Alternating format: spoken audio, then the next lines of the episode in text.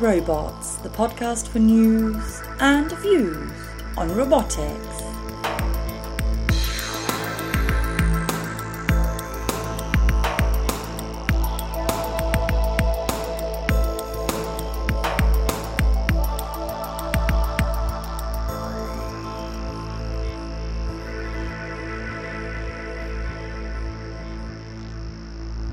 Hi, and welcome to the Robots Podcast. Today, we will hear about how a robotic sixth finger could help rehabilitate the function of partially paralyzed hands. Wearable robots are a super interesting field with lots of potential, not least for those who've suffered injury, paralysis, or who've lost a limb. Domenico Prattichizzo, professor of robotics at the University of Siena, and his team are working on wearable haptics to help patients with upper limb impairments. They've developed a robotic extra finger, which they call the sixth finger, that can work together with a paralyzed hand to enable patients to grab and hold items and use both hands. Our interviewer Audrow spoke to Professor Prattichizzo about the potential of the sixth finger and the future of wearable haptics. Hi, welcome to Robots Podcast. Hi. Can you introduce yourself? Yes, I'm Domenico Prattichizzo. I'm professor at the University of Siena and a senior scientist at the Istituto Italiano di Tecnologia, both in Italy, one in Siena and the other in Genova. I'm leading a group of uh, almost 20 people working on uh, robotics and haptics, and uh, our main interests are related to the um, to the hand and to, in general to the human-centered robotics. So how can we develop uh, technology for humans, especially focused on the hand and uh, forearms? Mm-hmm. And so, what kind of people are you developing for? It's rehabilitative technology? It's uh, the, the, the, most recent results that we are really happy to talk about is for uh, stroke patients that do not have the ability to grasp anymore because of the stroke. So they do not uh, had uh, enough benefit from the rehabilitation phase uh, to get uh, the hand working again. So they need some support to grasp objects in um, in their daily life uh, activity. But it's not only for stroke patients, it can also be spinal cord injury. So, whenever you cannot use the hand, but the hand is still there, mm-hmm. um, you can find benefits from our research. In practice, when you think about amputee, then the amputee is easy to imagine uh, the robotic solution. So you have uh, a prosthesis, you have to find a way to control it and to get feedback on your body, and uh, that's it in some sense.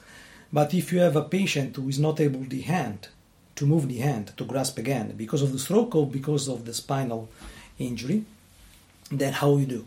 What you do? You cannot use the robotic hand. You don't want to use probably the huge exoskeleton that involves all the five fingers because you want to uh, go around, walk, uh, go to the bar, go to the cinema with this device. And so we were thinking to some uh, very wearable and a usable device uh, to get this stroke patient um, start grasping again. Mm-hmm. Now, so you're talking about the sixth finger hand yes. with haptics. Can you describe this device yes. to me? Yes. So the main motivation of the sixth finger was uh, was this. Okay, let's think about a stroke patient. Stroke patient is not able to grasp anymore, but he still has some mobility on the arm. Let's assume this. Okay, and this is only one of the arms specifically one for the, the stroke patient. So the contralateral, the other, the other arm and hand work, mm-hmm. because basically you can have one of the problem of uh, a part of your brain, and uh, the other hemisphere uh, works. Mm-hmm. So it controls the other part of uh, of your body. Would you describe a stroke and then the after effect, how the patient is? really quick? So um, I'm not uh, um, an so expert. It's, it's a blockage in part of the brain, and it paralyzes yes. the other half of the body. Yes, from the part of part of the, of the so the the sensory motor control of mm-hmm. uh, of your brain controlling part of your body, and especially the hand, the hand. Yes and uh, and the arm can can be affected so you cannot control anymore mm-hmm. it and then so so in the case of a stroke happening uh, a part of the brain is not receiving oxygen, and so that part of the brain Yes. can be damaged. Exactly. If that part of the brain is damaged and the person doesn't receive treatment soon, uh, after the stroke has occurred, then what happens is the person can be left partially paralyzed. Yes. And so this is the case that you are This designing for. This is the case.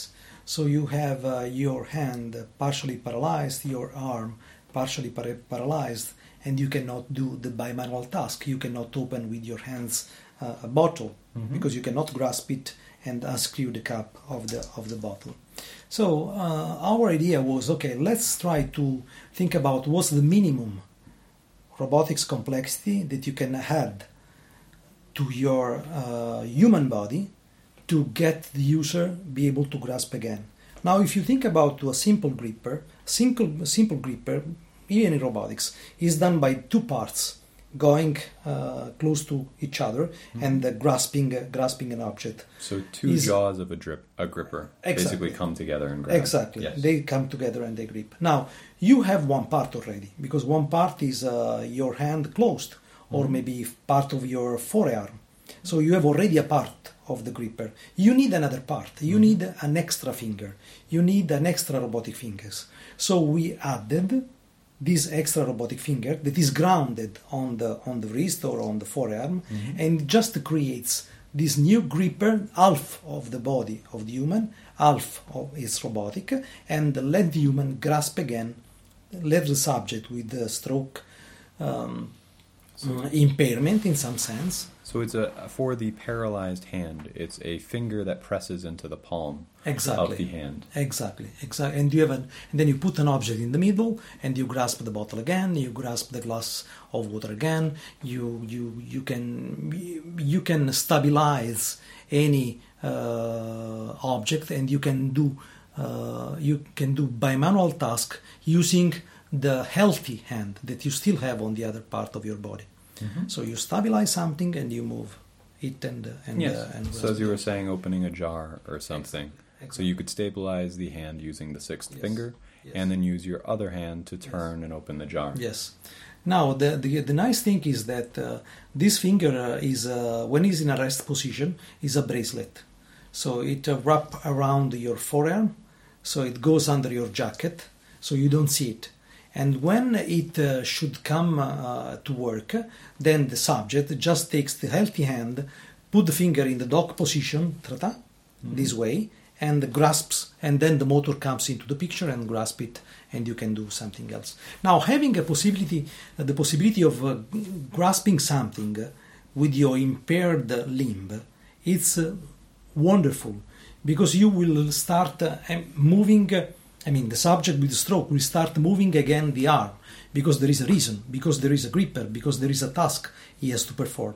So we think that compensating for the missing hand function will be uh, beneficial for rehabilitation of the whole arm because your arm makes sense now to move again because you have the grasp again there. Yes. Now, can you tell me a bit about the feedback you provide the user? So the haptics of Yes. Okay. The um, the the haptics part is uh, another big uh, area of our lab. Is wearable haptics, highly wearable haptics. So very. Uh, So if very you want to light. define highly wearable, uh, the headphone analogy you gave for earlier was very helpful. Yes, yes, okay.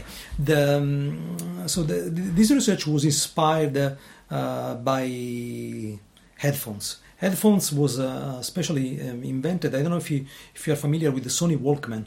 Was one of the first uh, uh, device that can provide music to your to your ears while walking Yes. in a wearable way. And uh, they invented, let's say, this uh, headphone uh, to that is now very popular in uh, nowadays. So you, you see people in the in the street. Yes. So in the if you if you make this uh, uh, parallel reasoning in haptics. now you have haptic device that work in your uh, house. So they have to be grounded. So they are robot grounded on the table, or uh, uh, you can have exoskeletons grounded on the on the shoulder or on the on the forearm that provide some feedback at your fingertip.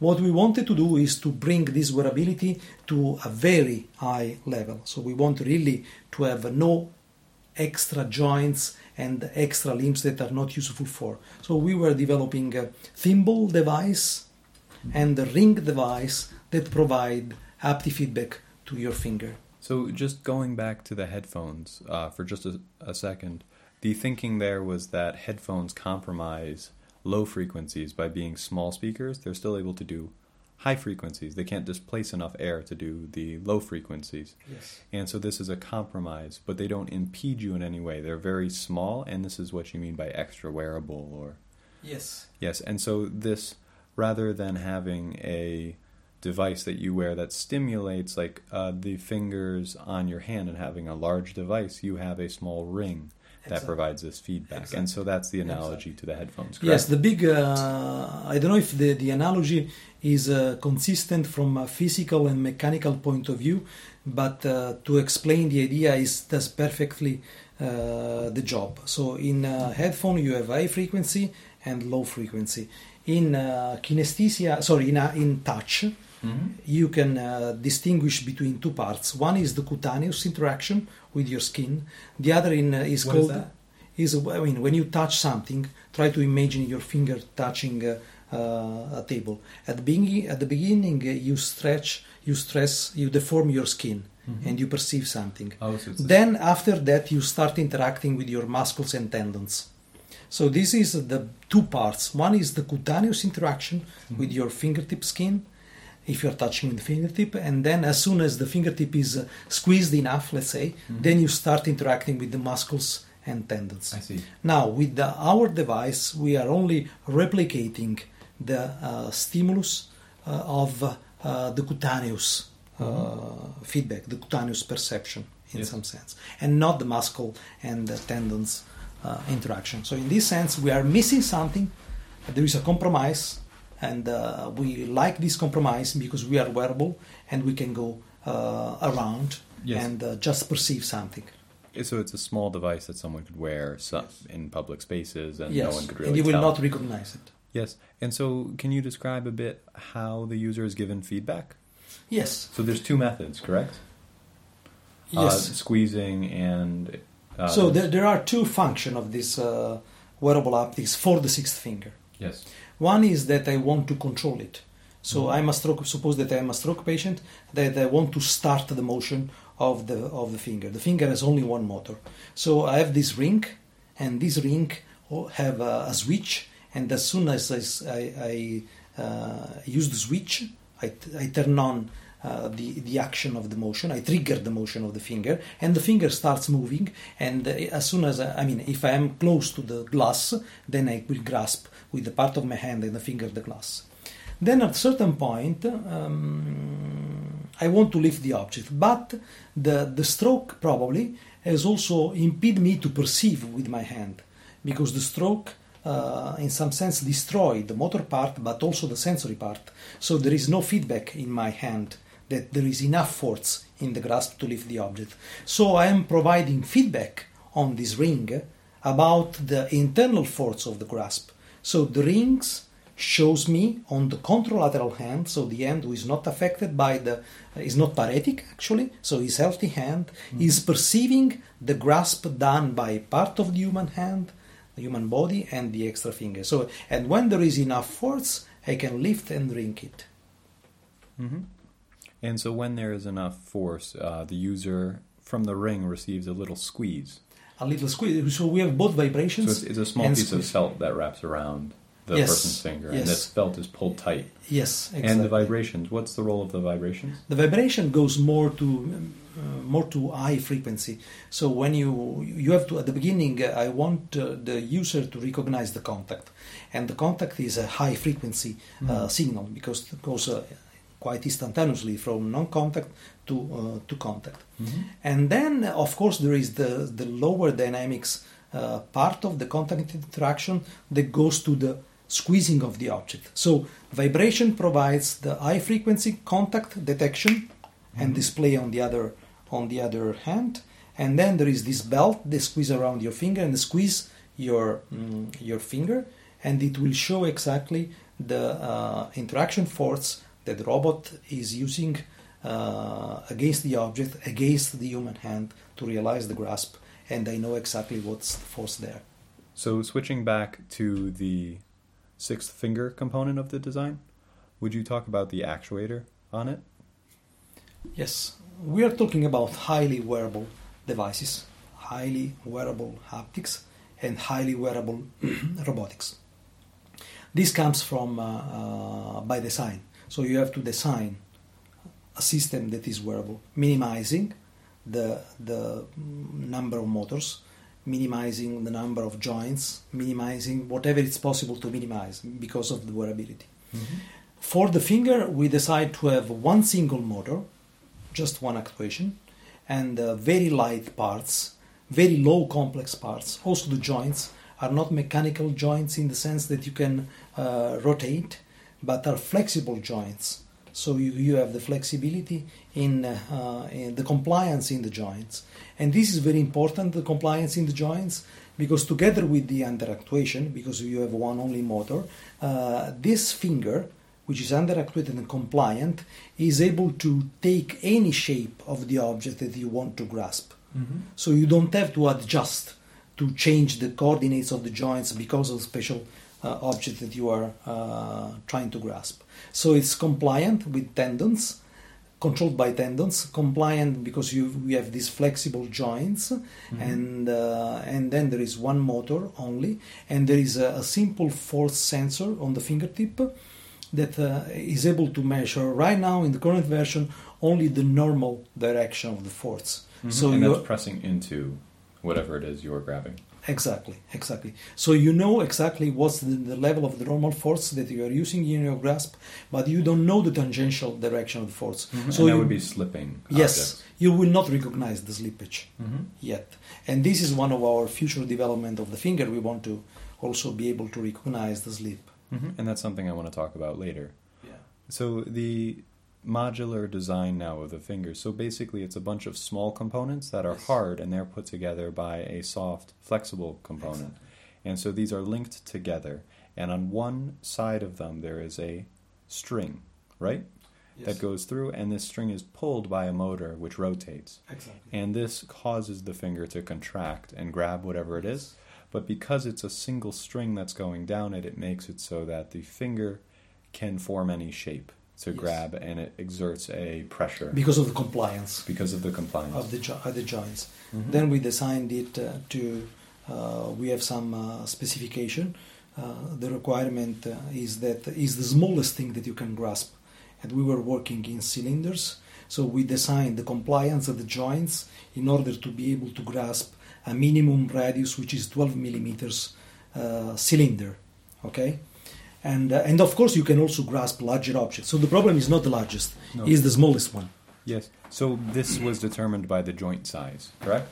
the, the compliance the compliance of the joint and also Yes. the joint the joint like side. the hard the link of the joint. Yes, yes this is what I mean. yes exactly but not only by them also by the the stiffness the k Mm-hmm. uh, uh, that we have at each joint so both the sides of the rigid part and the compliance in the soft part of the link Uh, who, have you been working with people that are affected with this? Have you had any user trials? Yes, yes, and the, indeed, uh, uh, we got a lot of inspiration by this kind of interaction because we really uh, understood what they want to do. You know what was really impressive for me that we were not thinking about is that the design should be waterproof because they want to deal with the, they want to fill with water the glass. They want to use uh, uh, the the paste of the toothbrush. Uh, so they want to use the, the jam to put on the bread. So they want to, to I mean, they want to deal with the liquids. And uh, also having this uh, uh, waterproof design was really, really important for us. And again, also here we didn't have any uh, trouble because having the one single motor and just cable transmission and uh, plastic uh, parts basically, and uh, so then you can move your your your motor far away from the area where you are doing your your tasks your manipulation and so you are safe in terms of liquid because the motor is somewhere else. There is some problem with sensors. The force sensor is still on the fingertip and we can have some issues about uh, um, the, some issues with water. If the water goes there, the liquid goes there. Yes. But we are trying to solve it. Mm-hmm. And uh, by the way, it's not the crucial part having the force feedback because most of the people have uh, motor impairment and not uh, sensory impairment. So if your sensory part is intact, you can feel the force on the grasp by Mhm. still feeling in your uh, in your skin Mm-hmm. the The, the grasp. whatever you're pressing into. Exactly. So you don't need the force sensor because you, I mean, the stroke patient is able to Feel to up. feel. Yes. I got you. So, uh, working with different people, what kind of reactions, or working with people that have been affected by strokes or have some sort of paralyzed affliction, Okay. what kind of reactions, responses, general feedback have you had? Yes. So they like the, the concept of, of uh, wearability. So they like uh, the idea that they can have uh, this uh, extra finger uh, wrapped around the arm like a bracelet under the jacket and comes in, into the uh, picture only if it's needed. And they they like the idea of uh, grasping an object and doing bimanual manipulation. So they are, I would say, enthusiast Mm. About the the extra finger. And um, what they want to ask uh, each time, uh, we tested like 10 subjects up to now, and all of them want to have uh, uh, the device at home to do uh, daily life uh, tasks Mm-hmm. and because they want to to to recover the bimanual so they want to be to feel healthy in some sense. The fact that you have to do some strange maneuver to do bimanual uh, task. Now, right now they these kind of people open bottle by putting the bottle under the arm and then unscrew the cap with the Mm. other hand. So it's not it's not a natural uh, way of interacting. So they like this recovering this bimanual part. They also love the part that having ability to grasp something with your uh, let's say hand that is not working anymore. Uh, so it the, the moving the arm makes sense. So they find motivation Mm. every day to move the arm. And the arm stays fit in some sense. And for them uh, staying healthy is very important both be, for two reasons. One is because it's uh, beneficial for the whole body. Mm. and but there is another inner, another important uh, reason is that they, they want to, e- even myself. If I get a, a stroke, I want to be healthy because who knows, in I don't know five years, if there is some solution that get me back with some I don't know something on my spinal cord, whatever it is. So I want to have my body ready for future solution Mm. that are not on the table now. So being uh, healthy and fit is uh, good per se because your body works better if you're fit, but is also a reason to get ready in case some new technical solution comes in the uh, in the in the research research area. Mm-hmm. I see. Now, would you explain the shear force sensing? Yes.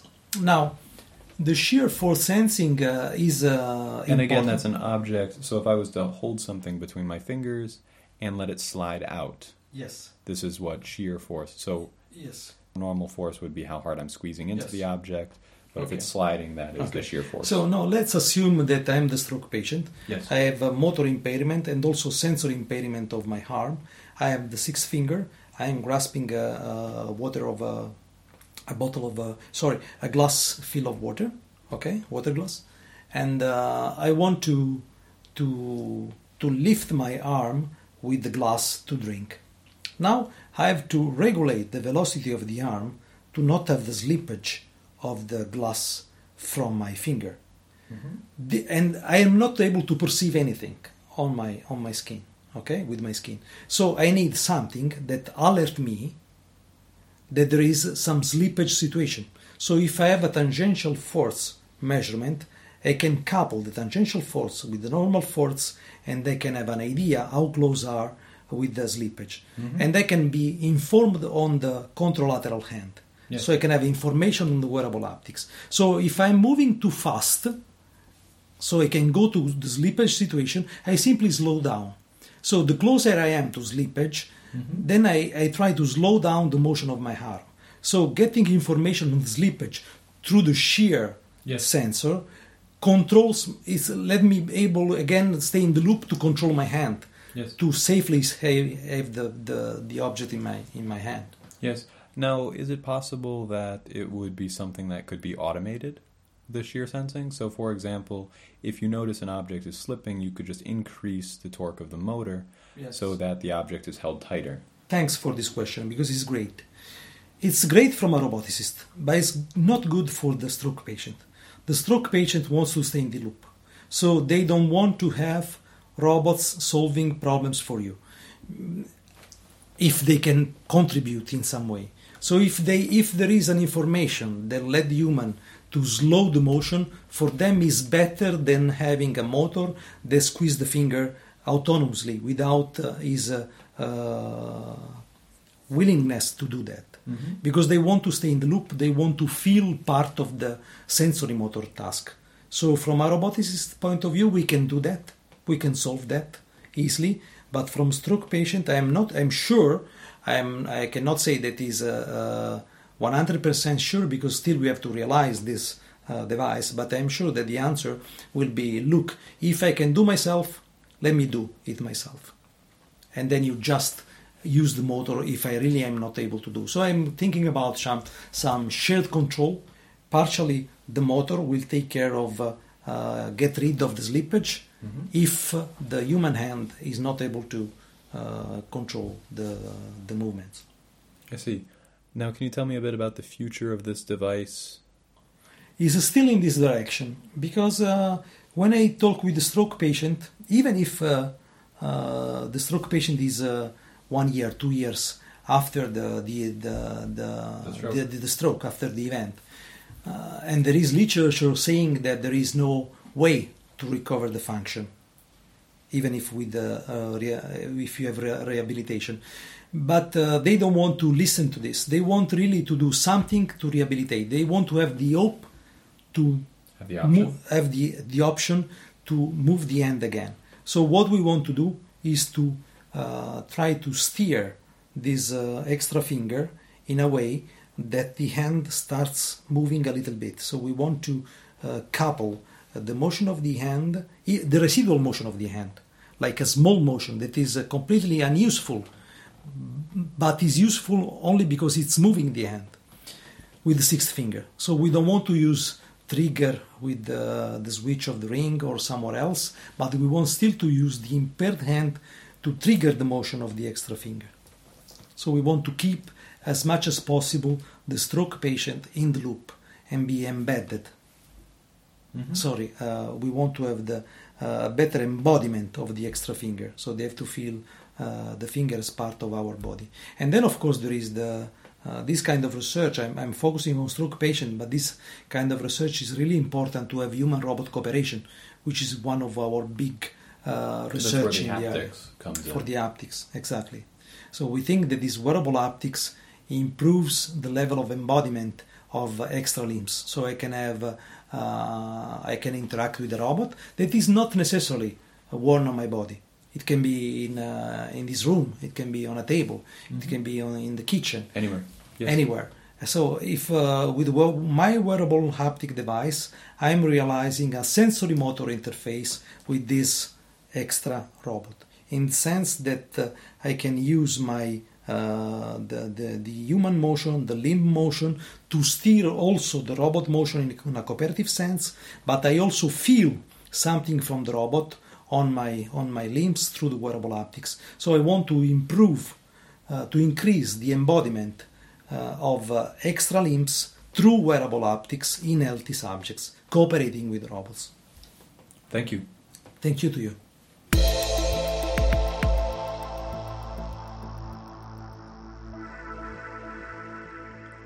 And that's all for today. But you can find more information about robot related news, stories, and features on our website at robohub.org. We'll be back in two weeks' time. Until then, goodbye.